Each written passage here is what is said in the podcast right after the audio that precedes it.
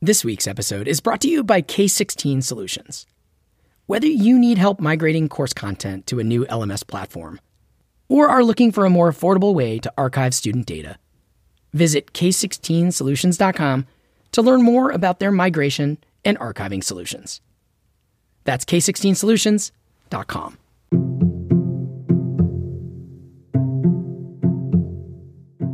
For many students who drop out of college and later return to finish their degree, that decision to go back is primarily practical, about advancing in their careers. And that was definitely the case for Gina Peterson, a forty-two-year-old in Cedar Rapids, Iowa. She had done a year at the local Kirkwood Community College right after high school, but she stopped out because she just wasn't sure what she wanted to major in or do with her life. Years later, it was a coworker who started nudging her to go back to school. She uh, was like, you have to look into this. Because I had made mention a couple of times about going back. You know, it was like, oh, man, I really want to get out of this position, yada, yada, yada.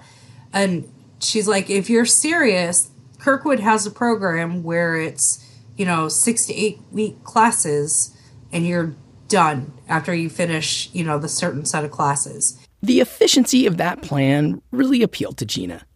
So she finally signed up for classes and started the program while keeping her full-time job for a local tech company. Other students return to college because they see a window of opportunity opening that could help them find a new path. For Tim Lum, a thirty-four-year-old in Honolulu, that window of opportunity was the covid nineteen pandemic. Tim had tried an auto mechanic school just after high school graduation long ago, and for years he had wanted to try college. He was also getting more and more concerned that the two jobs that he had been working in restaurants just weren't enough anymore to keep him afloat. So when those restaurants shut down at the start of the pandemic back in March twenty twenty, he made the shift. I was like, oh man, we're going to get him unemployment. I'm going to have all this time. I'm going back to college. Uh, I thought I had, it's like, oh man, this is my only chance. You know, this is the only chance that I'll have so much time. Tim was so excited to make the most of this moment that he enrolled in not one, but two programs. He started an online coding boot camp through Kingsland University, and he also started an associate's degree at a local community college, Kapai Olanai Community College.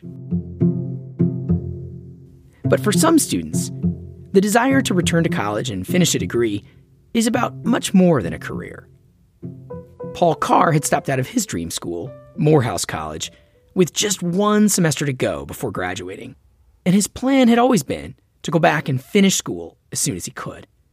He still hadn't done so a few years after dropping out, when he rushed to his dying father's bedside. And Paul made his dad a promise that no matter what, he would complete that degree. Yet somehow, more than twenty years passed since that promise. Paul and his wife raised three kids. He started a business and a nonprofit. Going back to get his degree remained that goal in the back of his mind. The thing he meant to do someday. Then that someday happened. Last year, he read an article in the Washington Post with the headline, Morehouse College to Launch Online Program Aimed at Helping Black Men with Some Credits Finish Degree. That was his college, Morehouse, the only place he had ever really wanted to go. It was a place he had grown to love in the three and a half years he spent on its Atlanta campus. And now the college was setting up a program that he could take from his home in the Detroit area. He actually had a sense this was coming because a friend of his who works at Morehouse had given him a heads up. The first day the application opened up, Paul applied. I, I think I named the essay uh, I remember. And I just, I, I, I went back and I talked about all of the various things that I remembered about my experience there. And then I talked about remembering what my vow to my, my father was before he died. Um, but I, but I, I wanted to um, draw on those memories and use those feelings, like put myself back in that space of what I was feeling. Drawing on those memories must have worked because Paul got into the program. And like all the students we spoke to, he was excited about the opportunity to get back on his educational path with a stronger sense of purpose than the first time around. But there were also nerves, because over the years since they'd last been in a classroom, these students had changed. Paul remembers having a voice in his head asking, "Can I hack it?" It's not a competition, but it is. It's with a competition. You're competing with yourself. Am I going to be able to handle this with being a father and a husband, being a, at that time a caregiver? I was caring for my mother, yeah. um, having a career. Can I manage all of this? Hello and welcome to the Ed Surge Podcast, a weekly look at the future of learning. I'm Jeff Young, a reporter and an editor here at Ed Surge. This is the second episode of a series we're calling Second Acts, where we're digging into the struggles of returning adult college students. Over this three-episode narrative series, we're following the educational journeys of three college students from different backgrounds and different parts of the country. Along the way, we'll also meet some of their professors, academic coaches, and other folks working to help them succeed. And we hope to get beyond the typical recommendations of policy briefs and white papers and get at the heart of the college completion effort. In our first episode last month, we told the story of how Gina, Tim, and Paul stalled out of their first attempt at post-secondary education. And we learned the complicated set of reasons that led to that decision. This week, we're going to find out what their return to the classroom was like, what the colleges did to spur them on, and the ups and downs of being back. Gina works from home for her day job, so she has no commute to her online classes at Kirkwood Community College. She does her work and school in the very same room. And many days she starts into her college work right after clocking out of the job. She jokes that she kind of pivots in her chair to symbolize the change into study mode. I'm in this room twelve hours a day. Between work and doing schoolwork and stuff like that, I eat two meals in this room a day, at least, sometimes three.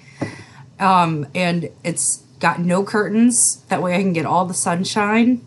And it doesn't seem like I'm, you know, trapped and captured. The program that she's in at Kirkwood is called Flex Forward, and it follows an educational model known as competency-based education. The approach has been slowly growing over the past ten years or so as a way to try to better fit college into the lives of working adults. The idea of competency-based education is that students can take classes at their own pace, and if they already know something being taught, they can sort of place out of it if they can demonstrate that they have this so-called competency. After all, there are some things adult students like Gina have learned in their careers already. So if Gina feels confident about something on her syllabus, she can race through it, knowing that she'll be able to pass the test on that idea or show she knows the material by doing a required activity. So this is where this is where all the magic happens. The magic, and she is being a little sarcastic here, is a pretty dry-looking list of activities and assignments. Each class has like the table of contents, which gives you the whole entirety of the class. Students are given seven weeks to get through all that material and turn in the assignments on their own. This online program doesn't have any classes that meet at a set time. In other words, Gina never joins a Zoom room where the professor and the other students are there. Everything is go at your own pace, on your own schedule. In fact, the only contact Gina has with her professors is to turn in her assignments and tests and get them graded, or if she reaches out to a professor with a question. Some of her favorite profs have checked in by email to see how she's doing, but as she points out, they kind of already know based on her activity in the online system and the scores that she's getting. Gina admits that this format has its pros and cons. Pros, totally go at your own pace within that seven weeks.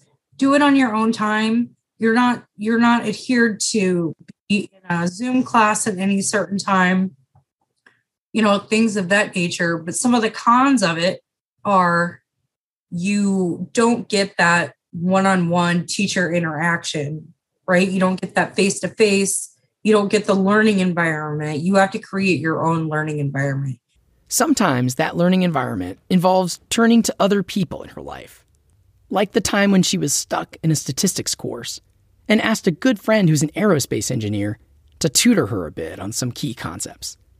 But there is one person at Kirkwood who Gina turns to the most. It's her assigned coach, Megan Airy. Every Tuesday during the program, Gina connects with Megan for half an hour about how things are going. It's like talking to a friend every week. Uh, we have a really great relationship. So some of the call is about personal stuff. Um, most of the call is about class. Some of the call is about me griping about the class. Some of the call is her talking me off the ledge. Some of the call is, okay, we've gotten it all out of the way. What are your goals for the next week? So the main takeaway of the call, all the other stuff is, is fantastic. But the main takeaway of the call is, okay, you're at this point of the class. Where do you expect to be next week? The coach is not there to answer questions about the course material. In fact, I reached out to Megan, Gina's coach, and she notes that business, the focus of Gina's program, is not really her thing. No, I do not have any business degrees. but but that's not what it's about, right? The content belongs to the faculty, and any content questions they have go back to the faculty.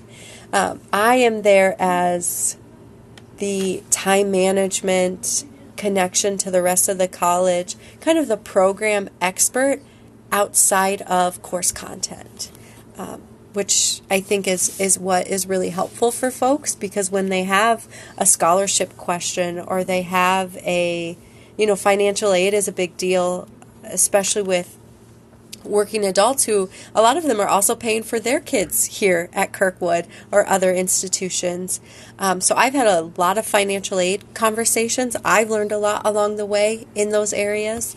Um, but yeah, just talking about, okay, so I know you like to, you know, coach your son's baseball team, and you also do a lot of out-of-town camping.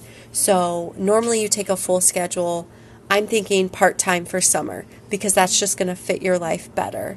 And those are conversations the student and I can have that otherwise they might just say like, well, I'll just do what I always do. And they might not fully think about all of the other things that they have going on. And those are the questions that I can ask and the conversations that I can have with them. Megan has been doing this for years, working with dozens of students every week. I asked her, has she had any of her advisees that slipped away and left the program despite her efforts? I definitely have folks who step away for super valid reasons, right? Maybe they're welcoming a new baby, um, they're taking on a really large project at work, um, they're moving, maybe their financial situations have changed, things like that. Totally valid, and oftentimes those students will take time off, come back. That's the other beauty of our program. It's not lockstep. You can come in and come out. You can take any course at any time. Everything is offered every semester, um, which is also really great when you're transferring other credits in, too, that you don't have to all start at the same place, because they're not. So that way they can really fit it in with how it works for them. Students who are just not successful are often students who procrastinate, because seven weeks goes by really quickly, um, and you really you really got to get started right away. Um, students who miss our meetings, who don't check in with me, those are often students who do not complete. Um, so I think that that check-in, that accountability is so important. And sometimes students figure out that this isn't the right format for them. I've had students switch to in-person or regular online because they need those regular due dates. They need to come here in person to be held accountable. Um, and that's okay. The model has been working for Gina, who especially appreciates those check-ins. She says they've kept her from what has been her biggest obstacle to staying in the program. It's easy to get distracted isn't is, is completely not the right word, but it is the right word because, again, life happens. It's easy to get derailed. After the break, what happens when a returning adult student tries both a coding boot camp and a traditional college program at the same time? Stay with us. What do U C L A, Old Dominion University, University of Memphis, and Miami-Dade College all have in common? Well, they and hundreds of other institutions have used K sixteen Solutions to help them migrate to their new L M S, then archive their student data. Traditional L M S migration options, like manually migrating courses one at a time, or using bulk migration tools that leave the content fragmented and incomplete, are simply outdated. And so too is archiving student data on an expensive legacy L M S or in unreadable cold storage. Introducing System Migration and Data Archiving by K sixteen Solutions. System Migration is an automated solution that allows you to move online content from one L M S to another, capturing details such as course structure, quizzes, tests, and even question pools. And with data archiving, administrators can archive student data on K sixteen's platform at a fraction of the price and access that data quickly and easily at any time in their new L M S. Finally, an L M S migration and archiving solution that's kept pace with the rest of technology. To learn more about K sixteen Solutions products and services, visit K sixteen solutions dot com. Now back to the episode. In Honolulu, Tim Lum found himself with not one, but two college programs to adjust to. Since he started both an online coding boot camp at a local for-profit university and a two-year degree at his local community college. And that gave him an interesting window into the differences between a traditional higher ed model and an upstart boot camp program. He says the teachers he's had at the boot camp, they knew their stuff, but they were much less experienced at what he called the art of teaching. And it's definitely more about taking skilled programmers and having them try to teach, you know, people who don't know how to code at all. And the class sizes at the online coding bootcamp were kind of huge, starting out with about one hundred fifty students. Tim says the first classes felt tedious and chaotic. It's because it's online as well as a group of one hundred fifty people. Like, it felt like it would take forever just to get Uh, past, you know, downloading a program. And then you have, uh, because they say, oh, you don't have to know how to do anything. All you have to do, how to do is turn on your computer. And that was terrible because you have, yeah, these people who, it's like, oh my God, where's the file? You know, and that one person out of one hundred fifty, you know, it, it takes like ten minutes just for them to figure out how to open up a file kind of thing. And it, that was an ongoing process for at least the first few months. Um, oh no! And then yeah. you know the class whittles down, and then finally, you know, you have a group of people that understand at least a decent amount of information. But yeah, like there's you know all of everybody's paying about ten to fifteen thousand dollars, you know, and they're all like, "I want a new life." Basically, that's what it felt like they're saying, you know, by coding, you know, through coding. Tim could definitely relate. He was there for a new life too, and he says the demographics of the students were very different in the coding boot camp versus the community college. In the boot camp, most of the students had first done a trade school, like he had, and many seemed skeptical of traditional college. Just like in Gina's case, everything at Tim's boot camp happens online. But unlike Gina's competency-based program, the boot camp happens mostly in live Zoom sessions. Uh, it would be three live sessions per week, two... Uh... five-hour sessions and one eight-hour session with a hour lunch break. So sixteen, seventeen hours of in-class time. That's a lot. It, it definitely is. And I mean, I'm not used to, or I wasn't used to sitting at the computer for so long. So even that takes some time. And getting blue light glasses because my eyes, I don't know. I, I definitely understand how like tiring it is just to sit in front of a computer all day. The boot camp does have the benefit of focus, he says, since it was designed to help prepare students for what a certain kind of computer programmer needs to know. The best thing the coding bootcamp did is kind of show you how a um, senior developer thinks and how they work, but as well as, I mean, of course, you learn the languages at the same time too. But college education will definitely give you the skill set, understanding of how to create the programs that developers use. Um, so, and then I guess that's why, it, and I know that's why it takes so much longer, um, because you need all these levels of math, and you need to have like these really in-depth, detailed discussions on what a program really is, you know, hardware and software. Tim also gives props to the Coding Bootcamp for focusing on helping students with their career skills. To do that, the university worked with a company called Pathrise. It was like kind of like another class that we took on the side uh, that helped us, you know, create a resume as well as uh, work on our LinkedIn, go over interview questions, negotiation, and kind of how to get a job after. I think because it was so specialized specifically for full stack development, it wasn't like, oh, what direction do you want to take? Meanwhile, Tim has generally had more positive experiences with his teachers in the community college courses, which have all been online because of the pandemic. They mostly took place on Zoom as well. This past semester, Tim was taking classes in chemistry, pre-calculus, art, theater, and he had an online chemistry lab.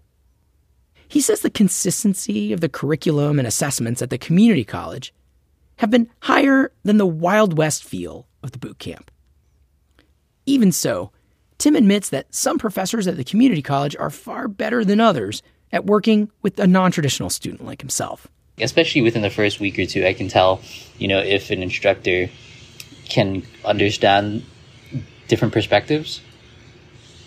And so from that point, you know, it kind of Uh, decides for me like whether I want to continue asking questions or just, you know, get whatever information I need from them or, and then whatever else online. For the community college professors he doesn't feel connected with, Tim says he's more likely to just rely on going back over recordings of those classes to dig out what he needs when it comes to doing homework or to study.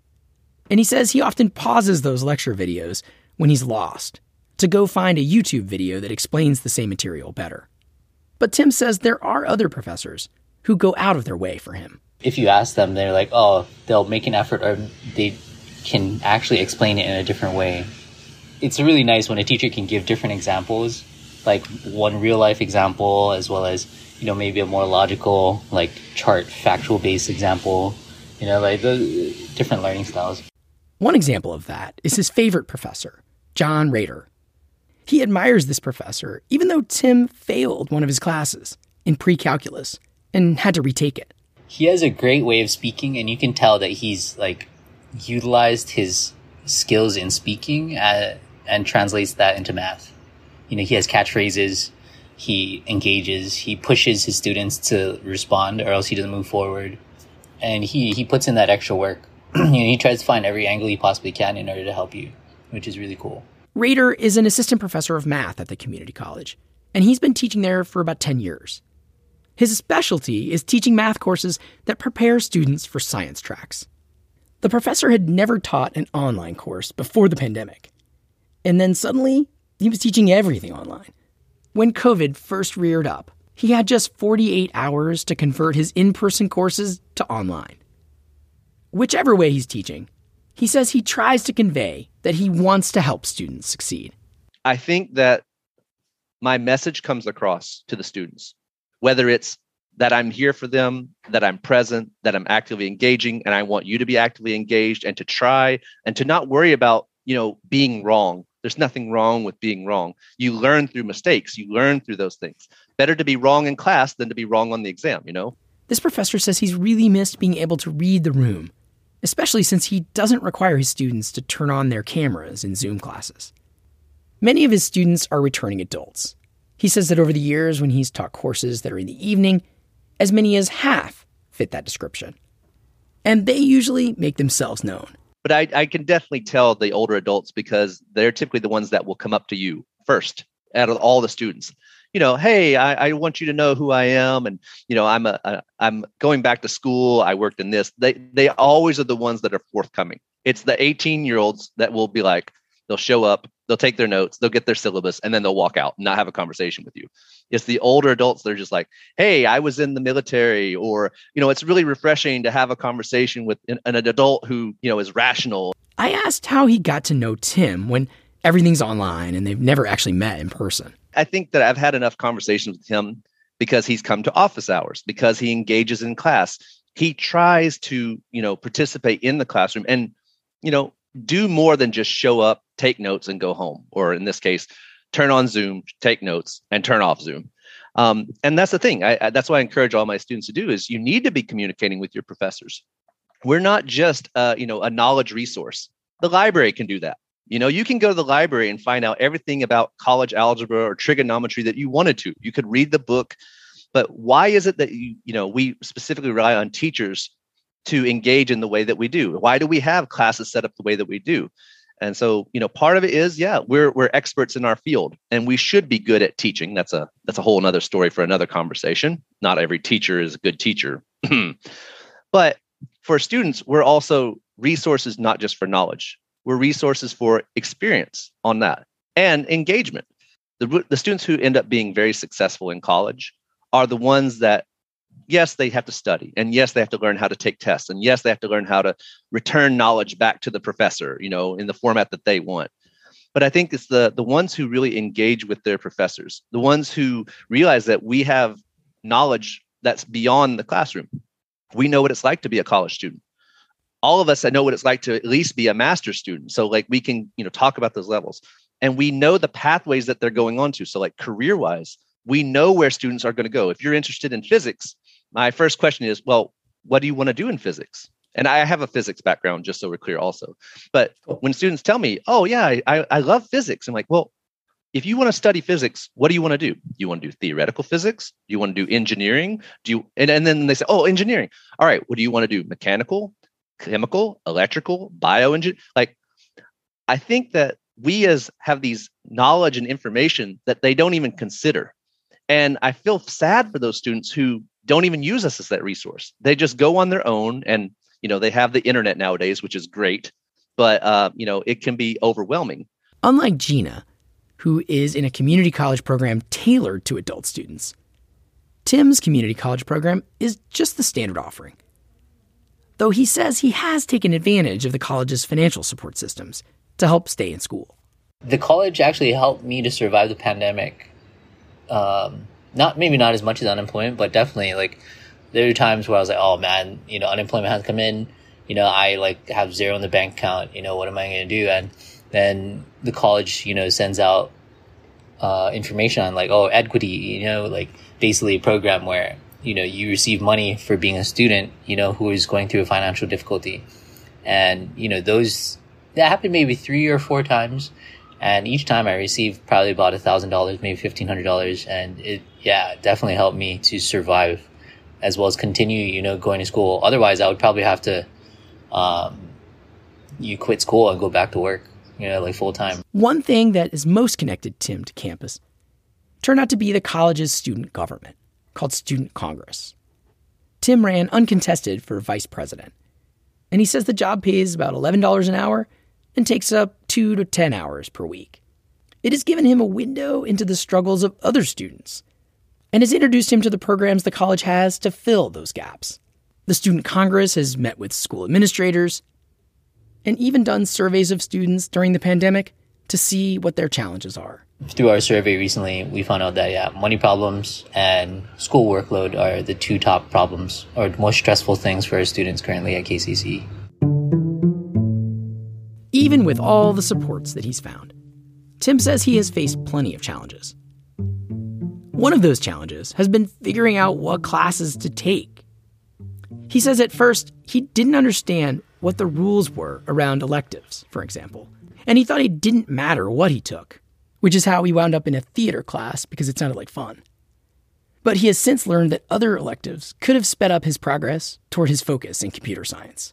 I don't know if this is how it is with all universities, but yeah, like planning the, like the steps to take and, you know, having an efficient, uh, I will, I plan is so tedious, you know, it's cumbersome, it's tiring to try to figure out, you know, okay, oh, are these classes available? And, you know, oh, this one's not. Okay, maybe we'll put this one here and then in two years, maybe, hopefully, this one will, be, will work out there kind of thing.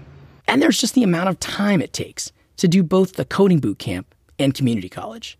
God bless my girlfriend. She's super understanding. You know, like, I pretty much would wake up, uh, you know, eat, do the morning ritual, and then on the computer until maybe, like, five, six, maybe seven some nights. Like, really bad days, like, when there's projects due, and then exams, yeah, I, I'll be on the computer till like ten at night and just uh, going crazy. So it has been hard to stay motivated, even with the steadfast support of his girlfriend of two years. And Tim has found that going to college in this way can be a truly isolating experience. Whenever I try to talk to people about college, unless they've gone to college, like, they don't really understand. Like, you know, you're learning pretty unique things, uh, or pretty, like, specialized information. And it's, you know, as humans, we want to share everything, right? Well, like, especially with our significant other, we want to talk about things. Um, with Coding Bootcamp and college, uh, once I start talking about, you know, what my problem is right now, it's like, oh man, this is so difficult, I'm trying to figure out how to finish this or do this project. Um, anything further than that, you know, then uh, I can see it going completely over my girlfriend's head, you know, and then she's kind of just like, uh, and I want to, I want to talk about it, but it, there really isn't anybody that I can talk to about it. Yeah. I mean, other classmates, I guess, but then there's like, you know, that separation from being everything being online. So it, yeah, it, it's weird. Yeah, I think continuing motivation and having conversations with myself has probably been one of the hardest things to uh, deal with. In Detroit, Michigan, after years of hoping to finish his degree at Morehouse, Paul Carr finally set about making those hopes a reality, planning his work and family life around his new classes. His two sons are now in their twenties, and his daughter is in high school. He fits schoolwork throughout his busy day. I have, you know, working with my family, I have the uh, the the uh, the ability and option to kind of leave the office and work from home. So often I'll leave, you know, around around lunch, um, and then I'll go home and I'll work on Morehouse stuff. Um, I might do some other things from for the nonprofit, or I might finish up things that need to be done here. Um, but I'll, I'll go home and work on some Morehouse stuff. So whether it's doing my readings or watching the uh, lectures, the recorded lectures that the professors do, or if it's responding to a message board prompt.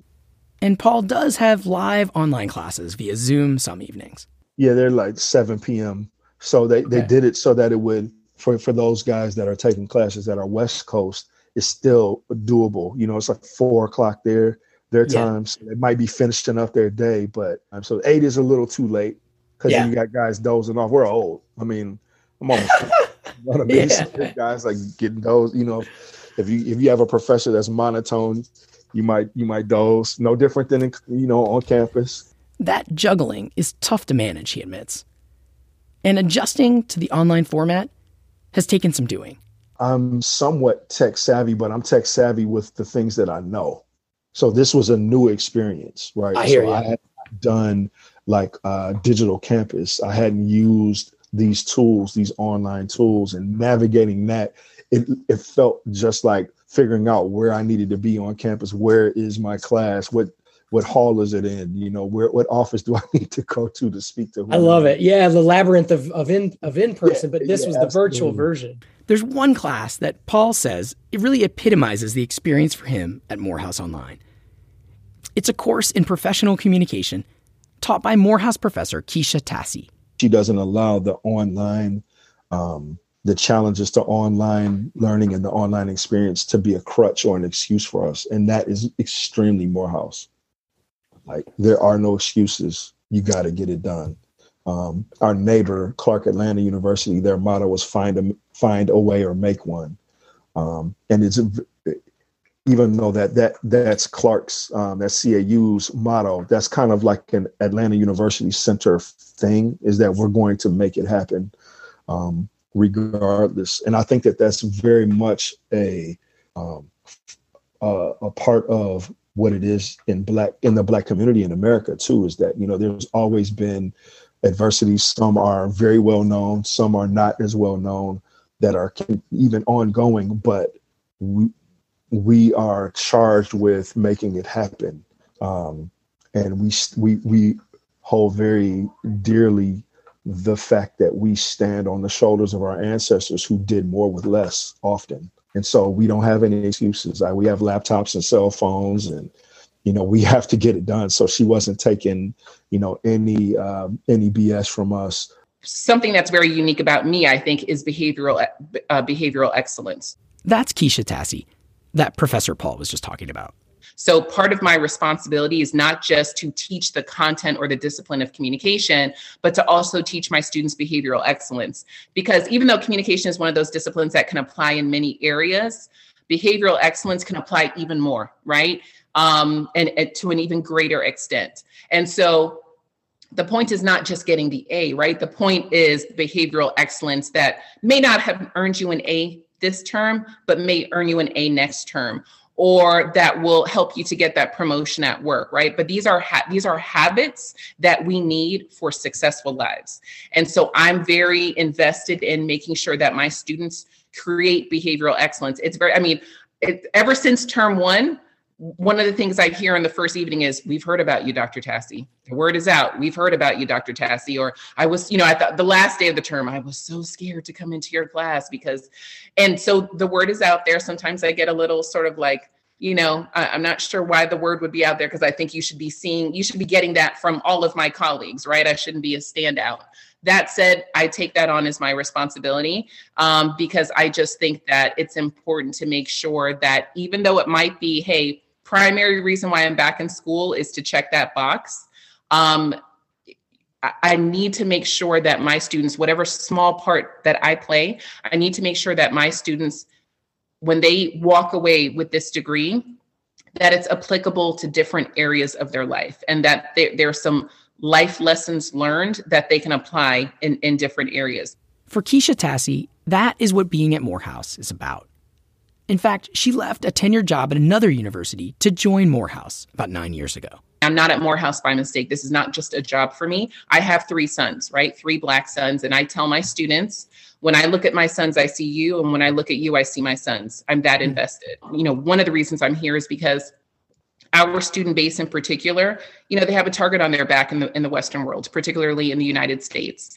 And it's meaningful to me to equip them with as much as I can to be able to face the challenges they face simply because they were born into the body they were born into.